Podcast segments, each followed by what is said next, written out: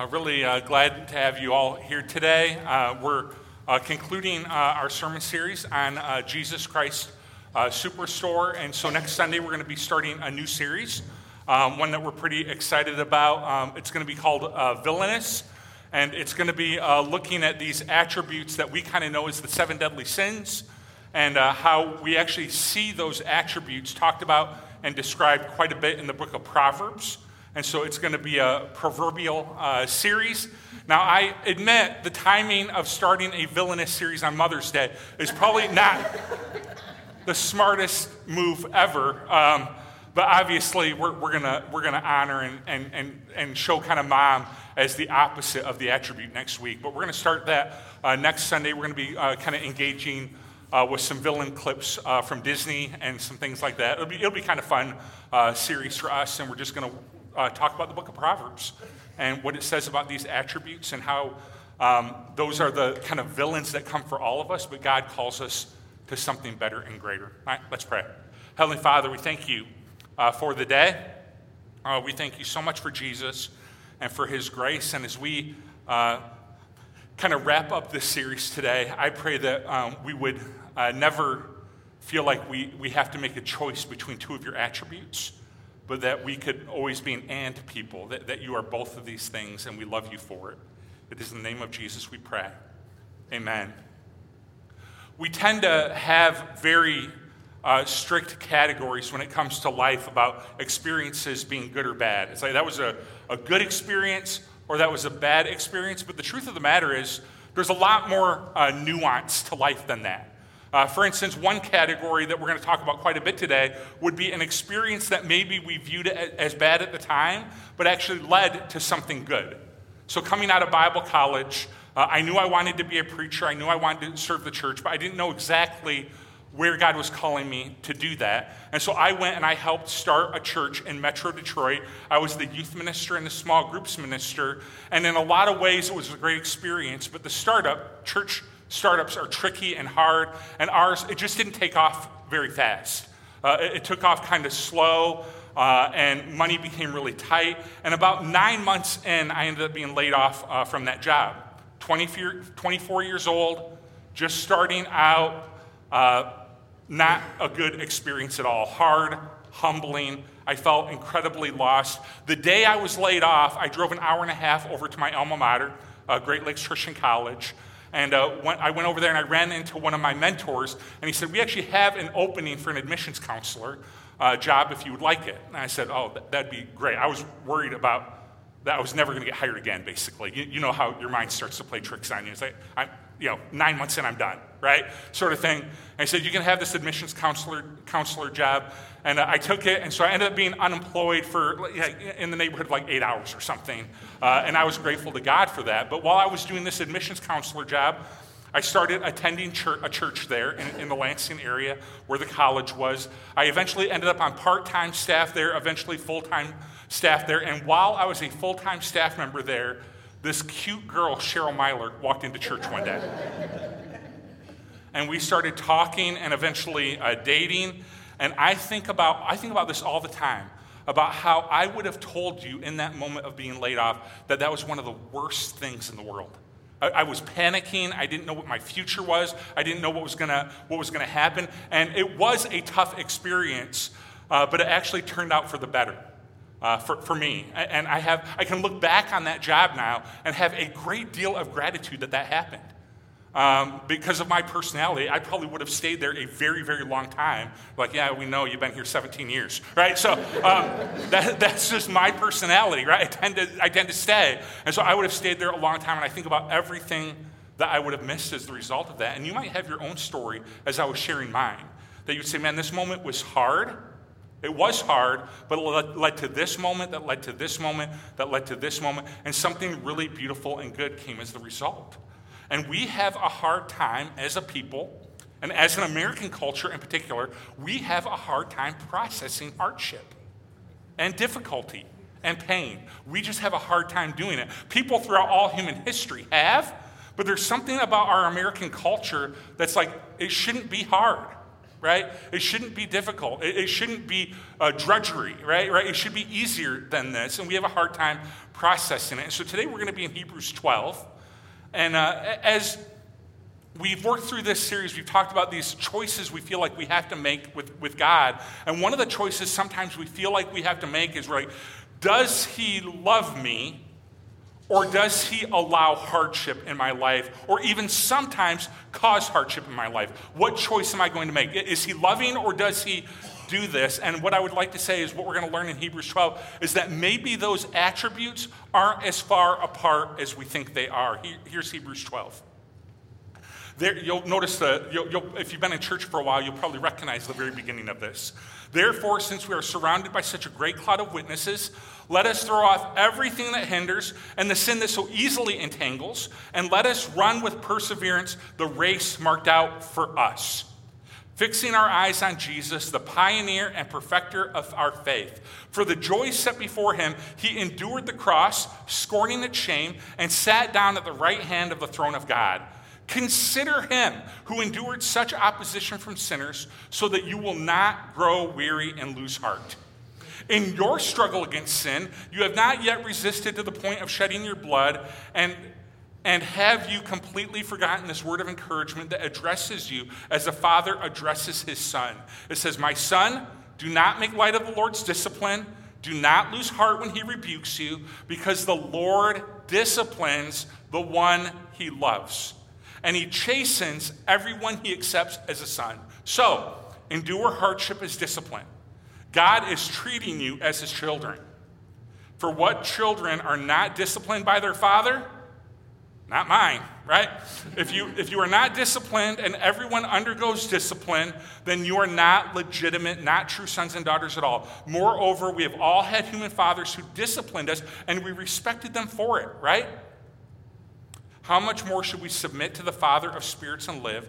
They disciplined us for a little while as they thought best, but God disciplines us for our good in order that we may share in His holiness. No discipline seems pleasant at the time, but painful. Later on, however, it produces a harvest of righteousness and peace for those who have been, look at this phrasing, trained by it.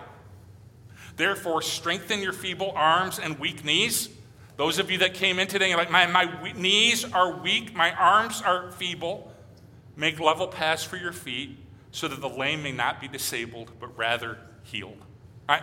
So here's kind of the, what I want to show you in this text is that in this text, there are three categories of hardship specifically mentioned for why hardship comes into our life that is specifically mentioned in Hebrews 12. There's a fourth that is not mentioned in this text, but I think it bears mentioning, and that is that sometimes hardship comes to us as the result of this broken and fallen world that we live in. We can go all the way back to Genesis 3 and see that at some point sin entered the world, and once sin entered the world, Paul will write that we are like in bondage and decay right? Thank you, Paul, for that encouraging word. That the world is in bondage and decay. And so, part of what it means to be a human living in the world today is that sometimes hardship comes as the result of our broken and fallen world. That our bodies don't work the way they should, the world doesn't work the way that they should, relationships don't work the way that they should. We are in bondage and decay as the result of sin. But if we stick to this text, there are three basic uh, ways that hardship comes to a person. And the first category of hardship we actually learn from Jesus, it's the category called opposition from sinful men. Opposition from sinful men. This is a hardship that Jesus allows in this broken and fallen world for right now, that Jesus' troubles here on this earth came at the hands of sinners. And you and I were not Jesus. I'm sorry if you didn't know that, right? And we're not going to be sent to a cross, most, most likely. But perhaps this example of Jesus as trouble coming as a result of opposition from sinful men, this might strike a chord with you. You've been hurt by someone. You've been mistreated by someone. Someone sinned against you, and it's brought hardship into your life. And the persevering advice in this text, in Hebrews 12, the persevering advice in this text is consider him. Consider him who endured such opposition from sinners, so that you going through a similar thing will not grow weary and lose heart. So he says, when you are forced to be affected by someone else's sin, when like their sin bucket spills over onto you, consider Jesus. So let's do that for a moment. Let's consider Jesus and the opposition he received from sinful men. How did Jesus deal with that? What did Jesus do? Well, you could talk about how he showed grace. You could talk about how he stayed on purpose despite what was done to him. You could talk about how he remained faithful. But what this text is alluding to is that eventually for Jesus, victory came. The sinful men would not have the final word. Jesus would be resurrected and he would have the final word. And the promise of this scripture is that Jesus brings the victory to us. So sometimes it may feel like they're winning or they have the upper hand or they are in control. But Jesus and his power and his resurrection reminds us that there is victory in him. And so he says, Man, for those of you here today and someone's sin is splashing over on you, I just want to pause for a minute and say, Consider him. Consider him who endured opposition from sinful men. They thought they had the upper hand, they thought they had the victory, but the victory came through the resurrection of Jesus. And I hope that we have hope in that. This is, a, this is part of the way that Jesus loves us as we're going through this type of hardship. Part of the way Jesus loves us as we go through opposition from sinful men is he sets an example for us as one who endured, and eventually victory came. I hope it's encouraging to you to see his example, to be able to stand in confidence and say, Oh, I know someday victory is coming. I can't promise, I, I, can't know when or even how, but Jesus has assured me victory through his resurrection. So that's one category of hardship that some of you may resound with. It's like, yeah, opposition from sinful men, my neighbor, my cousin, whatever. You know, opposition from, yeah, that, that is what I'm enduring right now. The next category of hardship that we learn in Hebrews 12 is what I would call our sin. This is a harder one because we don't like to acknowledge this that sometimes we come into difficulty simply because of a choice we made. We chose to tell the lie, we chose to cheat, we chose to have the affair, and life has gotten hard as the result of it. I think this is a huge part of parenting, right? That we want to try to teach our kids and grandparenting. We want to teach our kids and our grandkids the consequences of their actions so that they can kind of learn how this works. But sometimes you do the crime, and we want to make sure you learn that when you do the crime, you do the time. Right? That there are natural consequences to our sin. And the persevering advice in this text is that we are called to resist sin to the point of shedding our blood. This is an image of Jesus who, before he went to the cross, actually sweated out blood because he was resisting the temptation to not go. And sometimes, in the light of His grace and His mercy and His forgiveness, we forget this part of Christianity, this, admonition that we have received that sin is something to be resisted. Now, of course, we receive grace when we fall short, but we go out of our way to make sure that we're not intentionally placing ourselves in a path where sin is hard to resist. So, if the internet is bad for you, we put up web blockers and we consider not even having it in our home. If that relationship is getting too flirtatious, we take a different lunch or go on a different break. If financially you're tempted to do something you shouldn't do, we ask for help and accountability. And the way He loves us when we're going through this, the way He loves us is by empowering us by His Holy Spirit to resist. I'm a believer, if you've been around here for long, you know this. I'm a believer in generational sin and shortcomings. I think some of it has to do with just our parents set an example, our grandparents set an example, and a lot of times those things are just rinsed and repeated. But this is an example to us by, by the power of Jesus' resurrection, generational sin, I believe, can be overcome and conquered. You do not have to rinse and repeat what your parents did or what your grandparents did. In Christ, you can live a new life. And I hope that's encouraging to you as well. As you think about your own sin, but also just generational sin that has been passed down from person to person. No, no, no. I'm not going to do that to my kids. I'm not going to set that example. I'm not going to go down that path because the same power that rose Jesus from the dead is at work in me. I can overcome. The last category of hardship is the one we want to spend the rest of the sermon on, really. Um, and it has to do with God's discipline. It says the way that you can know that you are a son or daughter of God, there's two ways that are really explicitly mentioned in Scripture. One is that you have the Holy Spirit, right? So the Spirit seals our sonship and our daughtership. That is just theologically true. If you have the Holy Spirit, you are a son or daughter of God. The Scripture promises it. The second way you can know for sure is that you are disciplined by Him. Yay, right? that, that, this is one of the ways that you can know that you are a son or daughter of God. He disciplines us for our good because he loves us. So sometimes the hardship that we face in life. I wanted to give you the full context of the rest of Scripture to know that sometimes it's broken the fallen world, sometimes it's the sin of others, sometimes it's our own sin. But this is one other way that God brings hardship: is that uh, that God brings hardship, not doesn't just allow it. That He's trying to get our attention, and He's trying to keep us from walking down a road that we're not to be on. And again, if you have children or grandchildren, you get this because you discipline them not because you hate them. That's insane. You discipline them because you love them and you want to see their character formed and you want to see it strengthened and you want to see them be the people God designed them to be. And so you want them to see lying is wrong. And so you make them experience a consequence. You want them to see that stealing is wrong or being unkind is wrong. And God, in the same way, He disciplines us, Hebrews says, because He loves us the persevering advice, you're not going to like it. The persevering advice in this text is when God does that, endure it. What the Greek word means is to remain under it. So sometimes when you're disciplined, you're like, well, God, if this is how it's going to be, I'm done. I'm done going to church. I'm done worshiping you. I'm done reading the Bible. I'm out and I'm done. He said, no, no, no, no, no, no. Endure it. Endure it. Learn from it.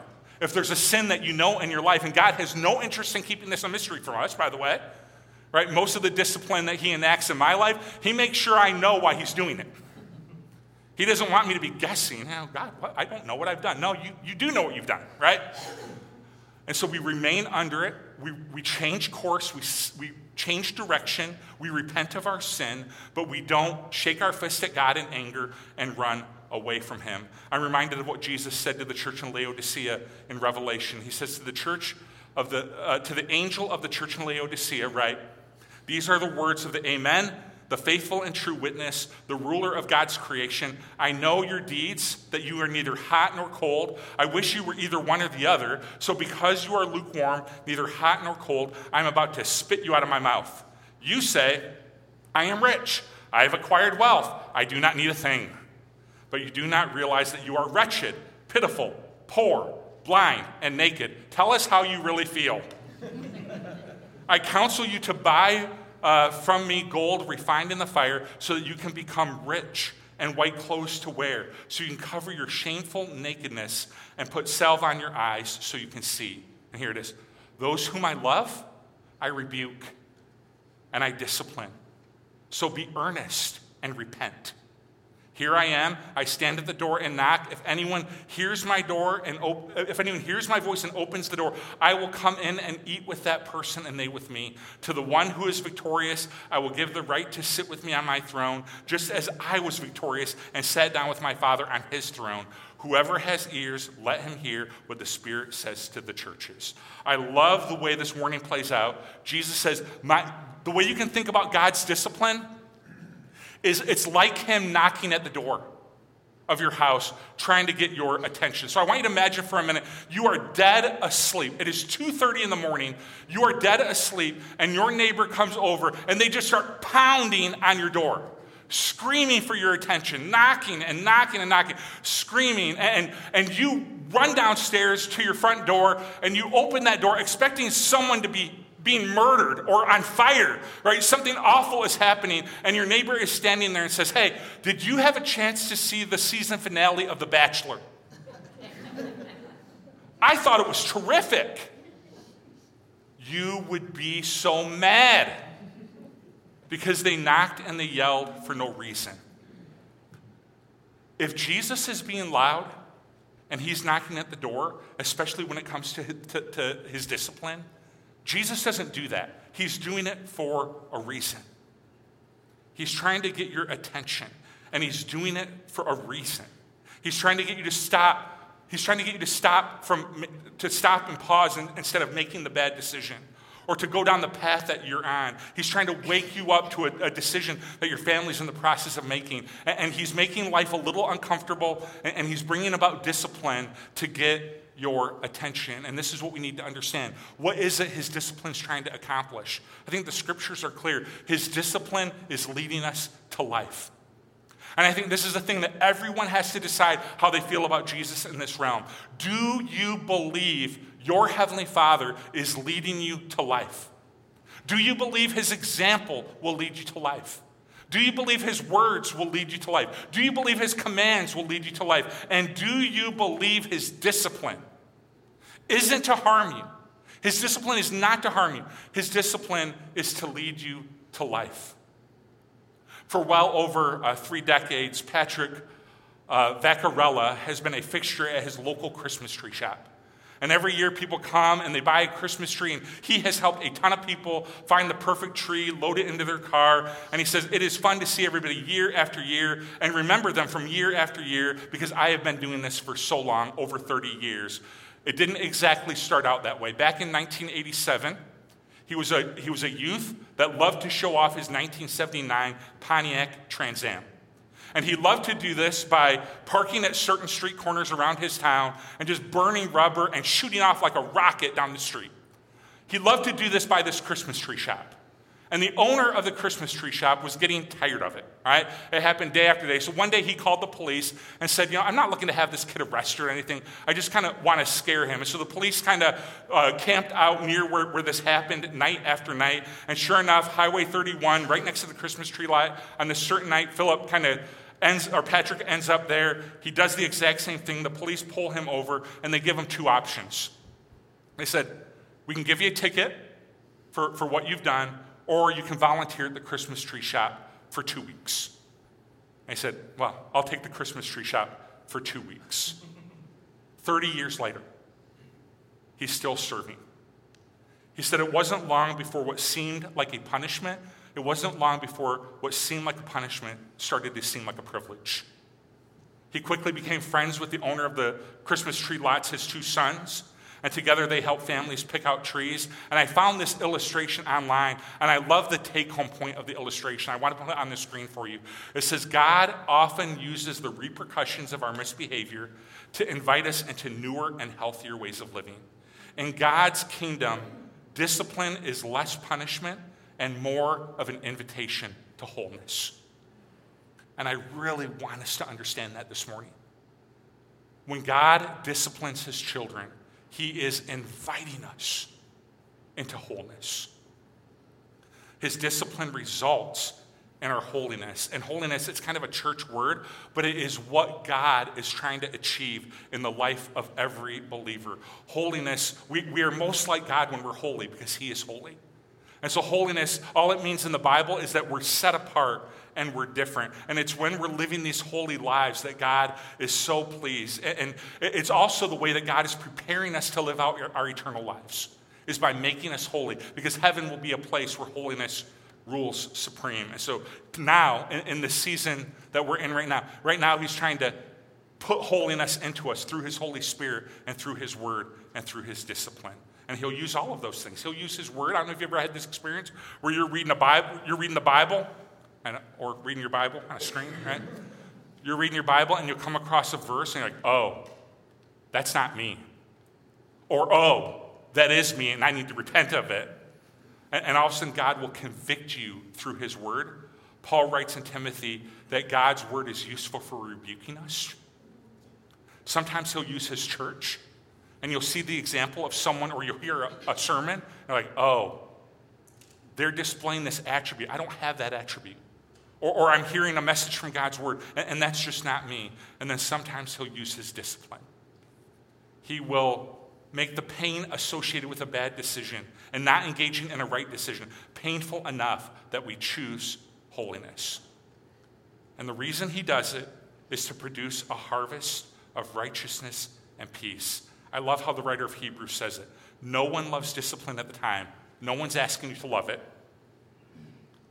but they are expecting that you will love the result of it, right? And you could, you could kind of apply this to any discipline in your life. No one likes dieting. You want to eat what you want to eat when you want to eat it. No one likes dieting, but you learn to love the harvest of righteousness when your summer clothes fit. Right? No one likes working out. No, a few people, a few psychos do, but most people don't like working out, right? But you do it so that you'll reap a harvest of righteousness, and later you'll be strong and able to live the life that you want to live. No one likes to do homework, but you do it to reap a harvest of righteousness called graduation. Right? That we have to like everything we go through is untrue. It is just a lie.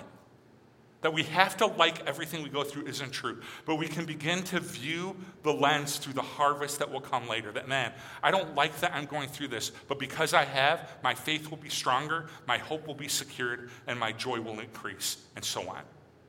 Our daughter Lila is very sensitive to discipline, right?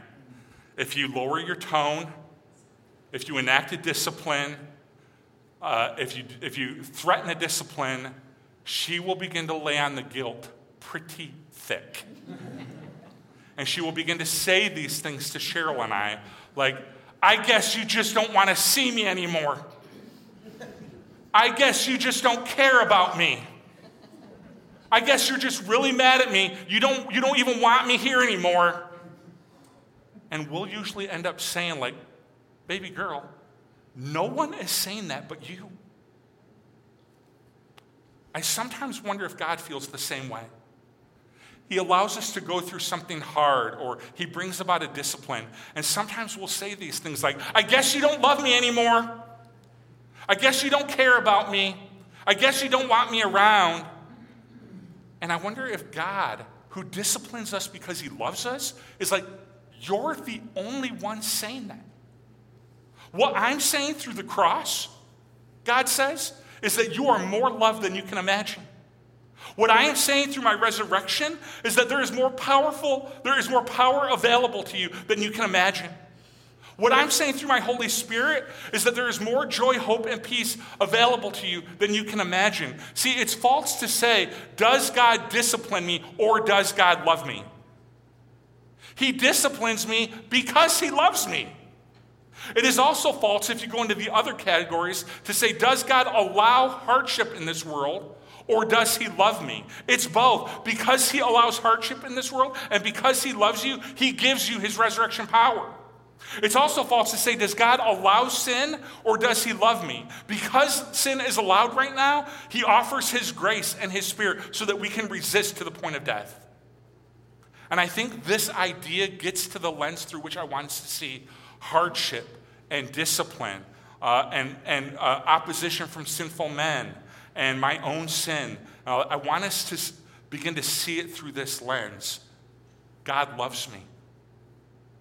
And I'm telling you, if you will begin to see it through this lens, instead of the lens of, I guess you don't love me, I guess you don't want me, I, I, I guess I'm on my own, instead of kind of throwing like a little bit of a fit, no offense to that, like my five year old, that you expect to throw a fit, you know? It's different when you're 48 like me and you're still throwing them when, when it comes to God, right? But when we begin to see it through the lens of, no, God loves me, you will begin to see discipline differently. You will begin to see opposition from sinful men differently. You will begin to see your own sin differently. You will begin to see this broken and fallen world differently. But it all starts with a singular lens of saying, I am choosing to view this all through the category first, God loves me. God loves me. He doesn't need to do additional things to prove his love for me. The cross, his son, the resurrection, the spirit, the church. He's done plenty, right? He doesn't need to additionally prove his love for me. So if I can start on square one with God loves me, it will alter the way that I see every single other thing. Let me pray for us. Heavenly Father, we thank you for Jesus and we thank you for his love. I pray that we would begin to see that love and that we would see it on square one, and that it would alter the way that we see your discipline of us sometimes. It'll alter the way that we see opposition from sinful men, that we won't be discouraged and lose heart. I see so much of that on social media from Christians that we are weary and we have lost heart. But if we start with you love us, we know that you are empowering us and helping us to overcome. The way that even I see my own sin. If I don't see that you love me first, I am tempted to run away from you when I sin. So help me to be on square one. And I said, man, you love me. And because of that, when I see my own sin, certainly I repent. But I repent and I run to you. I pray as we get ready to receive communion that we can spend a few moments together this morning on this square, just remembering how much you've done to demonstrate your love for us. It's in Jesus' name that we pray. Amen. We are going to receive a communion right now. And uh, it's, like I said in the prayer, it's an opportunity for us to spend a little bit of time on this square uh, and just to remember to start here that God loves us he loves us deeply, and it's going to change the way we view the world. It's going to change the way that we view our opposition from sinful men. It's going to change the way we see our own sin and God's discipline of us. But it, it has to start with God loves me. And so we're going to receive uh, some bread and some juice that reminds us of his love for us. And then I'll come back up and we'll receive it all together as a church family. His body given for you, his blood poured out my prayer for us as we close this series is that we wouldn't see a lot of ors when it comes to Jesus. Is he this or is he this? A lot of times on the categories we've talked about anyway, he's both. And there, there can be a really beautiful tension in that, um, and, and uh, really beautiful to kind of see him for who he is. Uh, so you go and stand. Uh, we're going to close with one last song of worship, and we'll start uh, Villainous uh, next Sunday. All right? God bless you guys.